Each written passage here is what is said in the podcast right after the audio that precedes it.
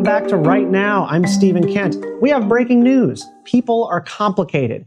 I'm sure you've heard the term identity politics before. It's everywhere these days, and like cancel culture, it's become one of those buzzwords that most people reflexively can't stand.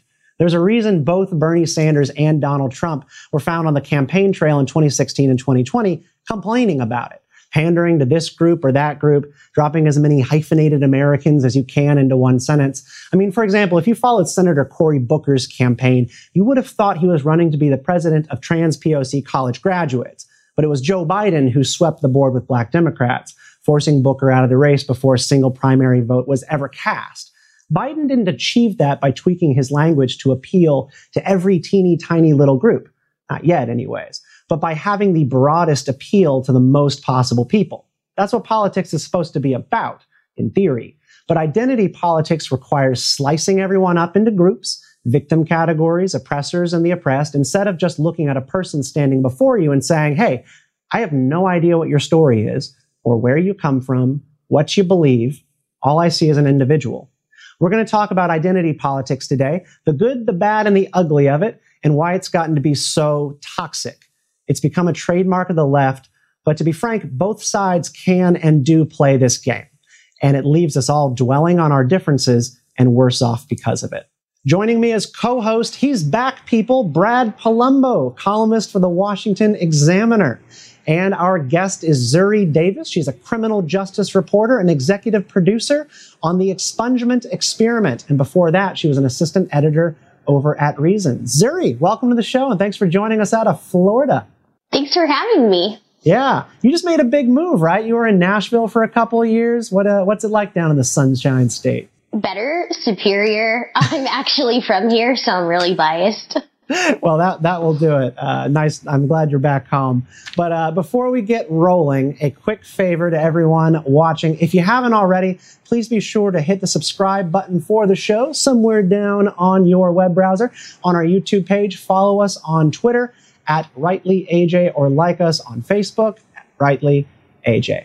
So, you know, Zuri, I never know where to start these things sometimes when we dive into an interview segment, and we're going to dive into a really tough and dense topic. I met you back in 2015. We were briefly working together at a libertarianish nonprofit doing criminal justice reform work, among other things. And since you've kind of ping-ponged around the libertarian world of journalism, working on a whole host of issues, and frankly, like 6 years after having met you, I'm kind of just confused, right, on like what you believe and where you fit into all of it. You have so many different various identities and conflicting parts of you. And I thought that would be just perfect for today's conversation to dig in. So just to start, could you tell us a little bit about yourself and the various pieces that make up who Zuri Davis is? Yes. So like you said, we met in kind of libertarian and conservative circles. Since meeting each other, I've definitely become more libertarian, I'll say, but there are also other parts of my identity besides politics that are important to me. Obviously, I'm a black woman, I'm Catholic, I'm Christian. All those things are very important to me. And to be fair, I try to reflect, or I guess my identities reflect in my politics. But I guess for outside people, the way that I look or my religion or even my politics kind of makes them think one thing about me, and they kind of seem pleasantly surprised when they see a different side of me. Yeah, and just a quick question before we dive in. Are you a Catholic convert, or were you always Catholic? Yes. No, so my long story short, my family was Catholic on my mom's side, yeah. Then they stopped, and then I converted back in. Okay, that sounds a little bit like my family as well. The kind of onus for talking about this all today was that we were discussing doing an episode about the Equality Act. And, you know, you and Brad were both tweeting about it last week because it really gets to the core of a certain identity debate that we're having in this country about what is owed to people and how do we achieve equality or equity, which are kind of different things. Brad, could you explain to us what the Equality Act is, where it's at in Congress, what it means? Yeah, so who could oppose equality, right? Wait, don't tell me. Mitch McConnell. Well, That's because it's a little more complicated than that. The Equality Act is much more controversial than just the abstract notion of equality or equal rights, which polling would show even most Republicans support for LGBT Americans. But what the Equality Act does is it takes the Civil Rights Act, which protects, you know, race, sex, national origin, in housing and other federal employment law, and gives them anti-discrimination protections, and it adds sexual orientation and gender identity as protected characteristics. But it does more than that. Yeah, but that sounds like very 2021 to me. Like, what's controversial? So the difference is that it also undermines existing federal laws that protect religious liberty and basically just wipes them out. And then it also expands the scope of anti-discrimination law far beyond where it previously went, and makes that in any dispute, the LGBT person's claim wins by default. Uh-huh. So it really, in my view, is more than equality. It's about elevating LGBT Americans, among which I count myself, right, a gay guy, over the rights of religious Americans, who we really should be leaving them the private sphere of private Catholic schools and renting out a room in your own home. And it really overreaches, in my view, but that's the issue that's at the heart of what Congress is debating. Well, Zuri, Catholics tend to find themselves at the heart of most religious liberty conversations in politics these days, for some reason. Could you tell us a little bit about what you think about the Equality Act and kind of where it fits into your nexus of views? Well, this is kind of where my libertarian side comes out, but I also don't believe my Catholic side is incompatible with it, which is I see this legislation as kind of the pendulum swinging back. For so long, LGBT Americans have been discriminated against in a lot of ways, and unfortunately a lot of that discrimination was perpetuated for religious reasons, but definitely in ways that have gone far above and beyond religious teaching. And unfortunately, we haven't kind of cultivated a space in which we can help them feel accepted. And we've kind of, like, there's such a divide between our beliefs and the love that of Christ and things kind of that nature. There's such a divide between those beliefs and then some of the things that we do. So I kind of see something like the Equality Act as a conversation piece to kind of rebuild some bridges that have been burnt in terrible ways with our LGBTQ. Yes. I think most people would agree, right, that McDonald's should not be able to send someone packing because they marry another man, or that a grocery store shouldn't be able to say no hiring transgender people with a sign in their window. The question is, can we strike a balance? Can we protect LGBT Americans under civil rights law without going in and intervening in private religious schools or what a Catholic adoption agency can do? Because like you said, it's about the pendulum swinging the opposite way. And the Equality Act is one vision, but isn't there another vision where we balance people's rights and we focus on pluralism and coexisting? Religious Americans don't infringe on me, and I don't infringe on them. Isn't that a better vision to go with this kind of policy?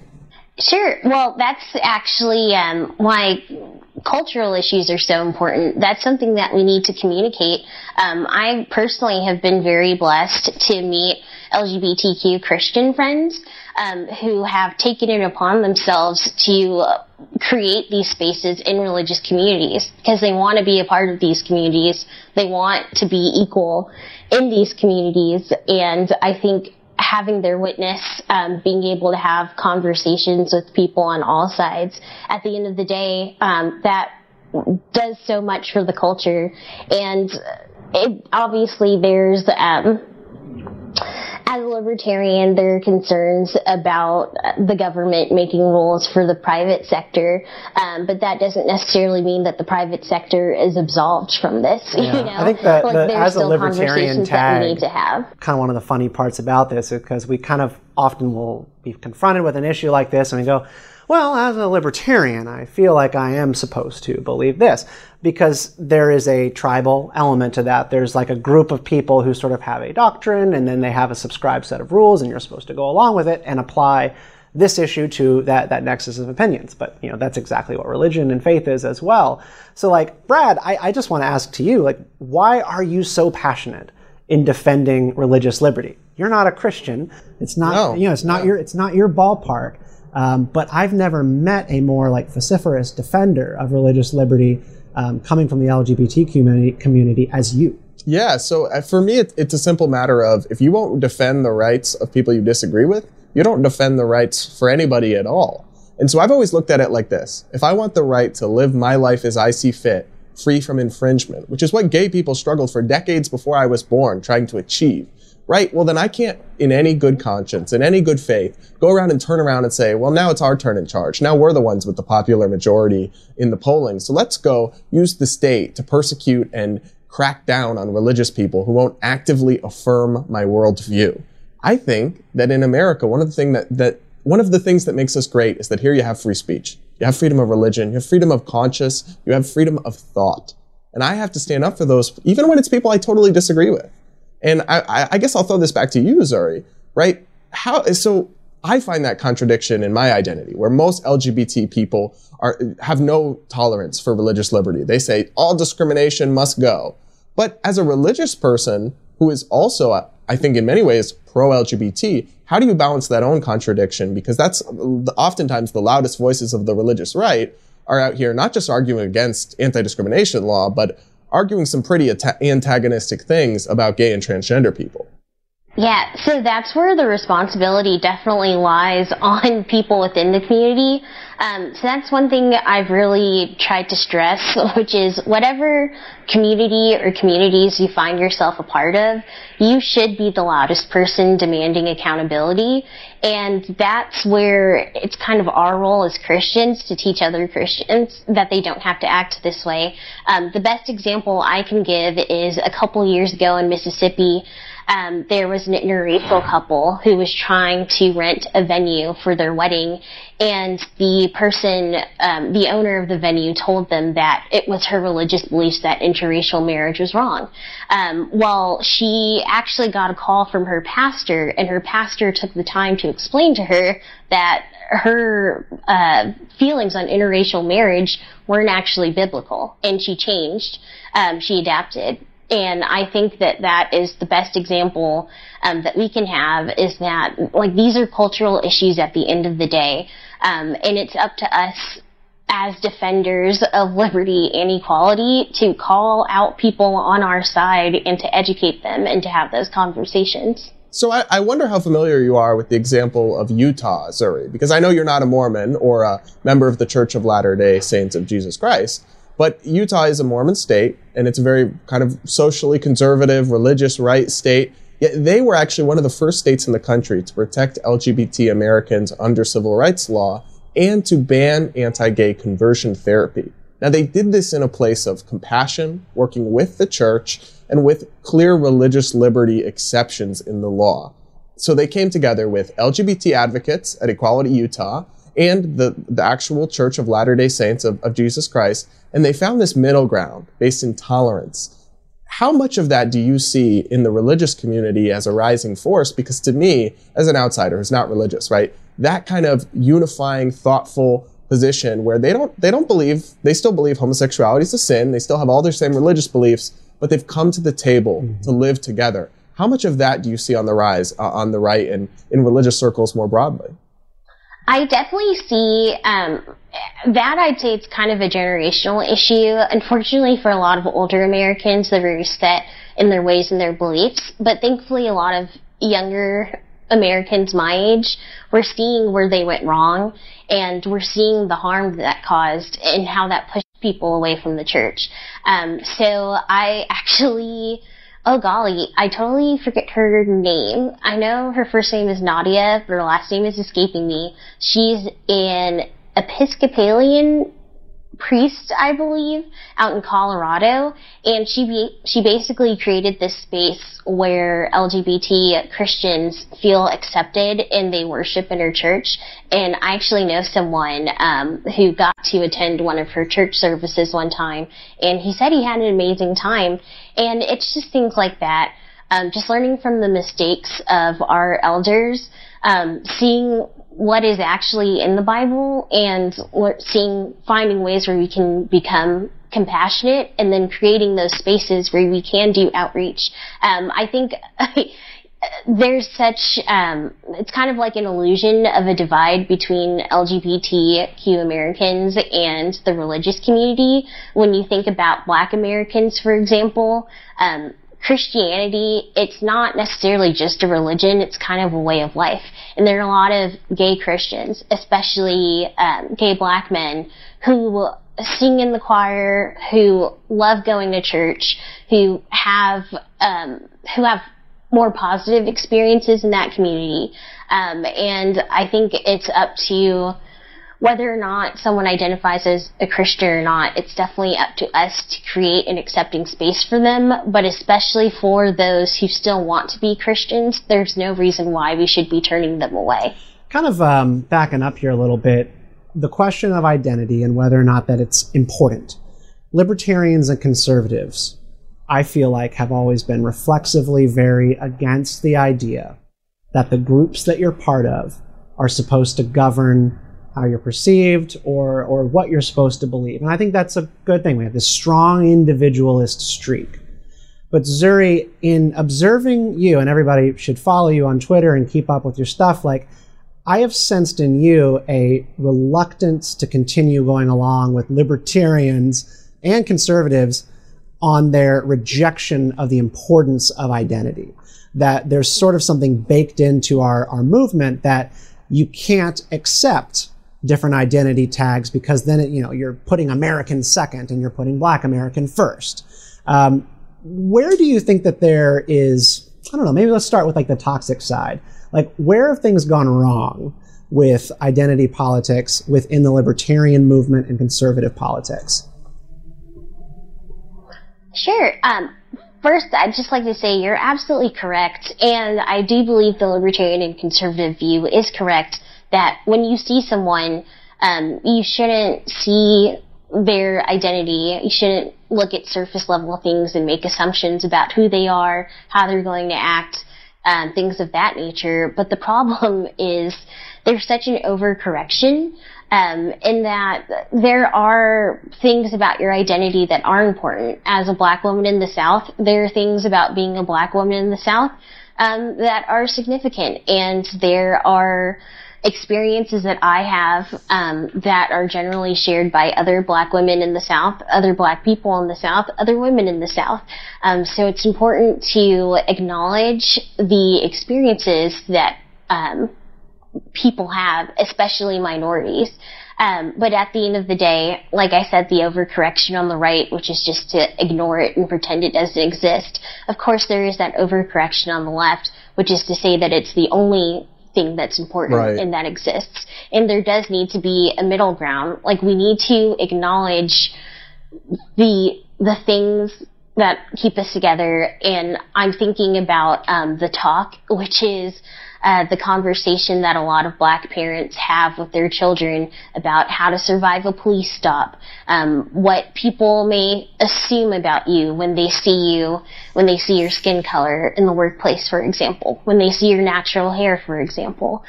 Those are things that we should acknowledge, and we should never, ever tell someone that their experiences are invalid. But we should use those experiences to try to create a better world, so those experiences don't have to be so divisive. Yeah, Brad talks a lot about his beef with hashtag walk away and hashtag Blexit, where there's this element to the identity politics thing on the right where, in rejection of identity politics, you're supposed to do this certain thing and then go along with the other side, almost as a mascot of a person who was able to stop, the brainwashing of them by the left.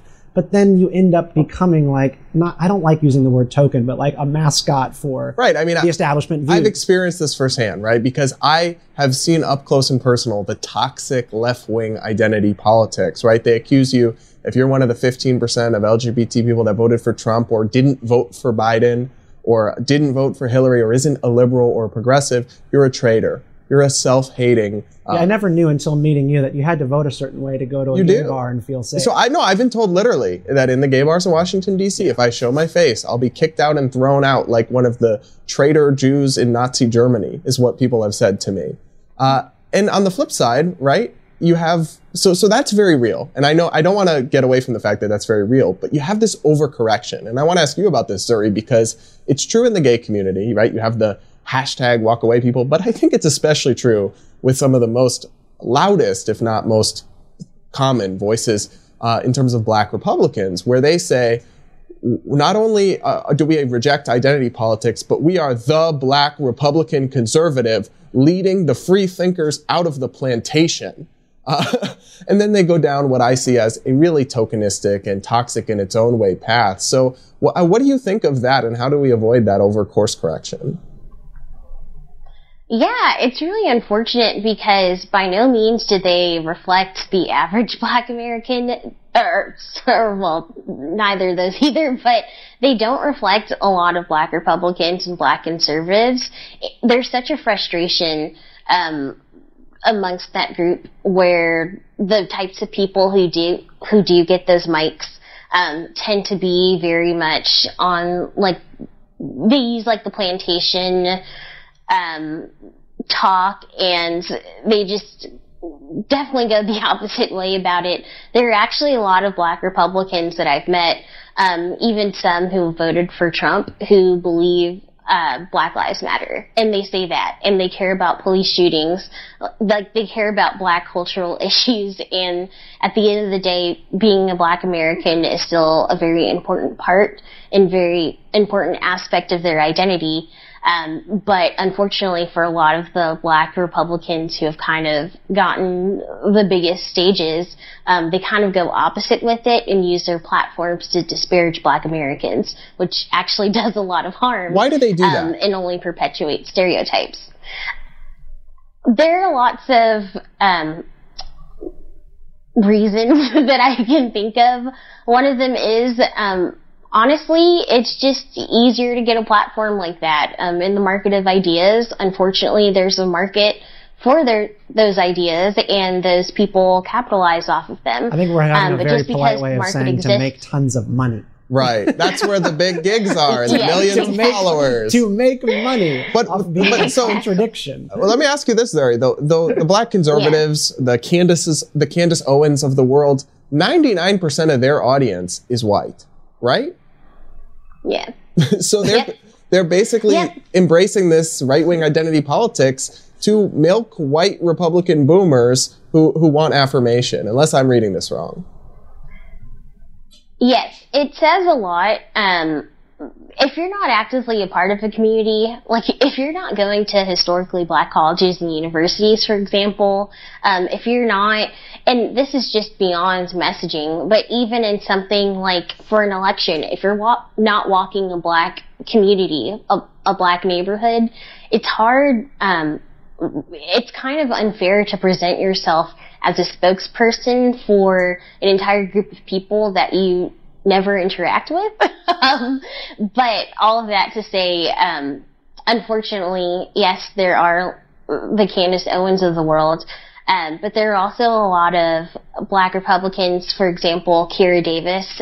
She just wrote something for Red State about Black messaging, and there are lots of people like her who are a part of those communities who actually care and want to use their messaging to benefit those communities who just happen to be on the right. Yeah, proponents of identity politics, and this goes back a long way, there is an argument that identity politics is about showing the importance of difference so that we are not too hung up on the civil rights era ideal of equality. Martin Luther King was able to rally the country around taking on segregation and Jim Crow by reminding us of what we have in common. And then you had this era kind of ushered in of the idea of equality being the ideal, no difference, Americans first, being colorblind. And, you know, Stephen Colbert used to make fun of me. He's like, I don't see color. But that was the joke. Like, that was the joke of the Republicans of the Reagan era, because all of their policymaking did not account for the idea of equity, which was just like, do we all start on the same playing field? Like, yes, we are different and we are equal, but are we born the same way? Like, that's the way privilege right. comes in. Like, the privilege aspect, challenging the idea of equality, is what is starting this new era of fighting over identity politics, out with equality, in with equity. I don't know what we do with that. The problem, I think, is that if you take the colorblind approach completely, then that just serves to enshrine whatever inequalities exist under the status quo. Problem, I think, with the left is they've abandoned the colorblind or identity as an afterthought approach, even as an ideal. They don't even strive towards that anymore. But Zuri, I guess throwing that to you, what's the right middle ground? How do you address both factors without falling into the trap that far left and far right seem to have found themselves in on this one? Yeah, definitely analyzing. I feel like a lot of times, a lot of people present policy solutions, but they don't do the work of looking back to see its effect. And that's kind of a larger government issue. How often do we go back and look at laws and see, or even programs or departments, how often do we look and see what the actual impact of those were? And how often can we say, actually, it's time to do something different, or it's time to pass a new law to kind of make up for the wrong? And it is funny that you mentioned the Reagan years, because as we know, like, those were the years when the war on drugs really ramped up. And there were a lot of Black Americans who were being disproportionately sent to prison for drug possession, even though possession rates amongst Black Americans and white Americans were very similar. And obviously that has a generational effect. There are actually a lot of people still in prison because of the decisions made under that administration, and of course other administrations following it.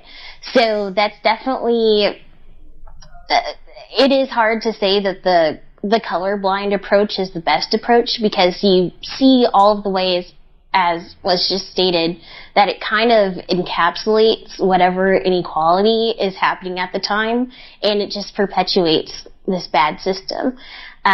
But definitely, if there were some sort of analysis, or if people, particularly politicians, were humble enough to say, okay, we've learned about these different inequalities that we'd never considered before, now how's our legislation going to affect that? I think that would provide for better legislation. Obviously, sometimes the best legislation is no legislation, because, like I said, some of the things that we talk about are cultural issues, and it's up to us to have those conversations with others. Yeah, no, I just wanted to reset the table here real quick. In case you forgot, you are watching Right Now with Stephen Kent. You can subscribe to us on YouTube, follow us on Facebook, Instagram, Twitter at Rightly AJ to join the conversation every Thursday, and definitely do leave us some comments. Sometimes we read them on the show, and we do like to hear from you.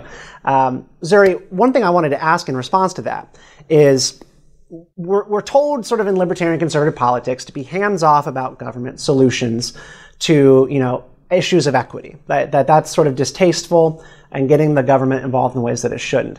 One of the areas where I have sort of had my mind changed on this a little bit kind of goes back to housing, and it was part of like the racial wealth gap discourse, really driven, I think, effectively by Cory Booker, talking about the racial wealth gap and the idea of particularly home ownership. Like, a lot of white wealth, and this is not, all white people, but like a lot of white families enjoy generational wealth of home ownership passed down from parent to child to parent to child, and you don't even really see it until you are, you wreck your car and you need to go to the hospital, and your dad just happens to have money in the bank account because there's just been money there, and there's equity tied up in the home, and you can actually address things when they come up. That's the original safety net, actually having generational wealth from your parents. White families got a head start on that. You had like the GI Bill after World War II, gave everybody homes who served, unless you were Black. And then you get decades down the road, and of course there's not ownership of property. Like, that's what gives you the power to have political power and also choices. And this is an area where I've gone, okay, well, this was a government created problem. we gotta have a government-created solution. Like that's unlibertarian. How do you avoid, the government stepping in and worsening the differences between groups and accentuating further those divides? I think of something like reparations, right, in terms of government confiscation of wealth from white Americans and redistributing it to black Americans as something that from where I sit, it just would make everyone more focused on racial issues and more divided and more feeling like that we don't have one harmonious interest. So I agree with you, right? That's so real and so valid, that historical reality. But how do you address it in a way that doesn't come off as woke excess virtue signaling or as really explicit government policy that enshrines group differences? I just want to say, first of all, obviously, it's hard to... I don't have a lot of faith in the government. If you look at a lot of the housing inequality, for example, it's because of overzealous government, because of overzealous planning. I like to tell people, at the time that I lived in Nashville, I had a vested interest in the North Nashville community. It's the historically black community in Nashville. That's where my family came from. That's where I converted at Nashville's only black Catholic church. It's a very important community to me, but unfortunately, with certain projects, for example, the construction of Highway I-40, it was done in such a way to slow integration. And it actually contributed to a lot of segregation and the loss of wealth opportunities for a whole generation of people. And you see that all over with eminent domain, other sorts of urban planning projects, redlining, for example. So first and foremost, it should be acknowledged that this is a government-created problem. The fact that government created these inequalities, it kind of, it's not to say it's necessarily up to the government to fix it, but in some ways it is its responsibility to at least acknowledge the harm that it caused. In terms of reparations, you can easily see, I will just say this first of all, I'm actually in favor of reparations. I'm not quite sure what that would look like. I've heard many different good ideas that I believe. So, for example, a couple of libertarians and conservatives that I've spoken to who are in favor of reparations believe that reparations should come in the form of a school voucher.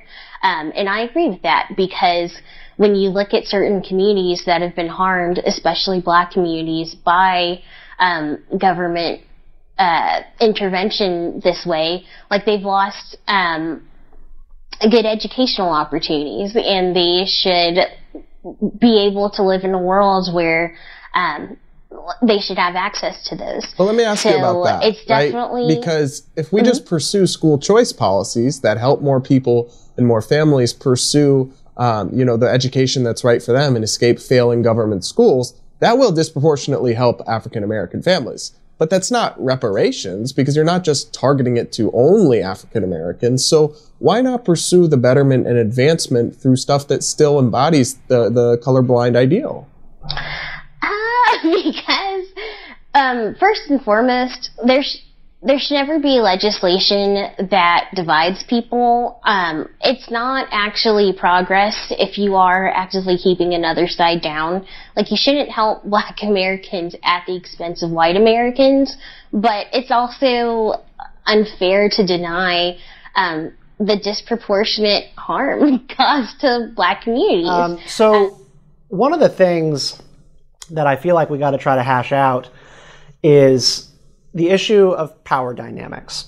So in identity politics, or with identity politics, you run into this problem of recognizing difference. We want to recognize difference as individuals. We are not all the same. We are not all just Americans. There are things that we have chosen to be together on in protection of each other's rights. That's what being an American is about. But if you come to this country with just like, I'm just going to isolate into my own silo or my own community, or I'm just going to be part of this community but not the American population as a whole, like, you don't get unity. You get a lot of division. And there's always going to be an outgroup.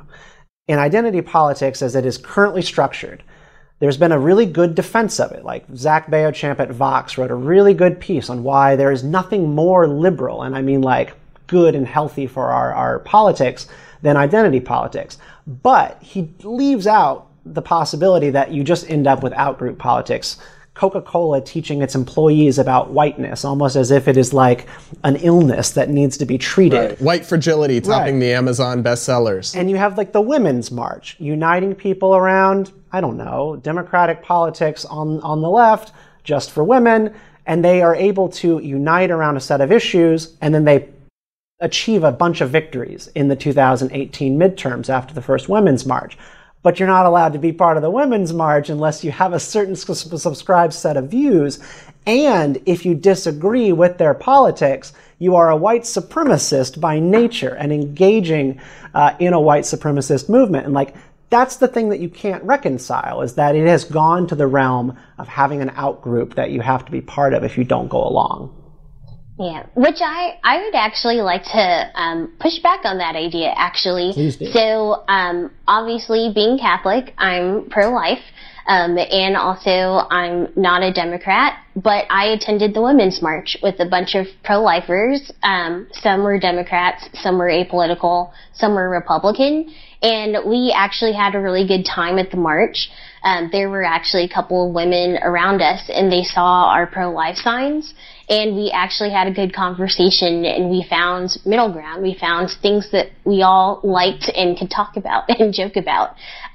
So going to something like that where people just assumed, oh, I bet they were mean to you and said all these things. Well, no, we went in respectfully. We explained ourselves. And yes, there was a little bit of confusion and perhaps some tension, but it was diffused easily because we were respectful. Right. And at the end of the day, we still were all feminists and we cared about women, and that's what we were there for. So, but isn't the problem that things like the Women's March, and I've experienced this with gay pride, right? If you go to a gay pride event or something, the whole thing will be littered with anti-gun control protests, or I'm sorry, anti-gun protests, or anti-Trump paraphernalia everywhere.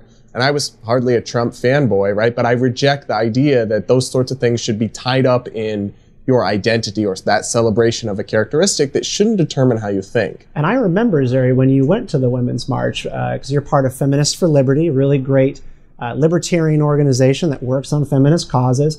And that group is really good at just going to the event and being there, letting nobody tell them that they can't be there because they are united around enough causes to share space.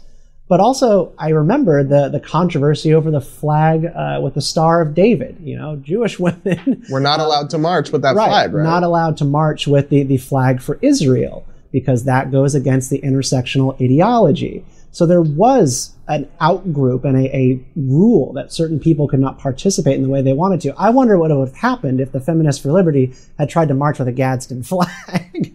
Like, that probably wouldn't have gone well. Yeah, well, if I may add, so the group that I marched with, Rehumanized International, they're a consistent life ethics group, so they, in addition to abortion, they also believe in ending the death penalty, ending drone strikes overseas, things like that. So they actually made the news because they were initially invited, or kind of like a sister group, New Wave Feminists, they were invited to kind of have their name on the event, and then when everyone found out it was a pro-life group, they were uninvited. But we still showed up. It's kind of one of those things that if you care about an idea, you should create a coalition, and sometimes you have to do the dirty work, and you have to show up, and you have to let people say whatever it is they're going to say about you. But if you're confident in the things that you believe about, if you're confident in your beliefs, then you should be confident that you can take that message anywhere, and just communicate it respectfully. And we did that, and we ended up having a really good time. I guess just to round us down here, I just want to put on the table for Brad and for Zuri, is identity politics worth entertaining and trying to salvage the good aspects of it and talking about it in a way that is redeemable? Or do we need to scrub it from our discourse and make it go away? Is there a way to have both? My take is that there's not, and that you have to really reject the kind of toxic view of identity politics that started on the left and is permeated throughout media, corporate America. And then once we're rid of that, we can talk about positive ways of affirming and talking about identity. I think it's too far gone. I think that we just need to be open and honest. I think, like I said earlier, it's just a lot of pendulum swinging. It's a lot of people who don't want to talk about issues, so then they go the complete opposite way, and they make that issue everything. There has to be a middle ground. We have to be honest enough to acknowledge inequalities, to acknowledge our history, to acknowledge that uncomfortable realities exist for a lot of people. But then the end goal should be, well, how do we make this to where those barriers don't exist anymore? And that should be the primary focus. Zuri Davis, thanks so much for joining us today on Right Now. Thanks for having me. If you read Dr. Seuss books growing up or read them to your kids now, you've probably also been reading about the dust-up over the decision by Dr. Seuss Enterprises to stop publishing 6 of his books. The company said the books portray people in hurtful ways, in other words, with dated racial stereotypes. The reaction was what you'd expect, very loud. Cancel culture run amok. Excessive political correctness, they say. President Biden got blamed for the canceling of Dr. Seuss because he didn't mention the author in his Read Across America Day proclamation. And in the event, it led to a spike in Dr. Seuss book sales and some clever tweets and comments, which we're going to read aloud today. The first one I have here is from Raven Quoth Me. People need better Twitter handles. Who says she won't erase Dr. Seuss. I won't erase him on a plane. I won't erase him on a train. I won't erase him with a mouse. I won't erase him from my house. Does she have a mouse? I mean, you got to do a little bit better. Credit for trying, though. And I'll just say this, right? 3 stars. Dr. Seuss, I'm not going to get all worked up about it, but if they come for the Lorax, we riot. Yeah, I absolutely agree. And it is only a matter of time. He was a liberal icon for a while. Jimmy Kimmel, now, he joked that Dr. Seuss Enterprises is tweaking the other titles to, preempt the cancelers and make sure they don't get in trouble. So remember Horton Hears a Who? Well, now we're going to have Horton Hears a They. And green eggs and ham? No eggs and ham for the vegans out there. We don't want to offend the vegans. They are violent. The Babylon Bee's latest title for an article. In new Dr. Seuss book, Cat in the Hat gives kids puberty blockers while their mother isn't home. Oh, God.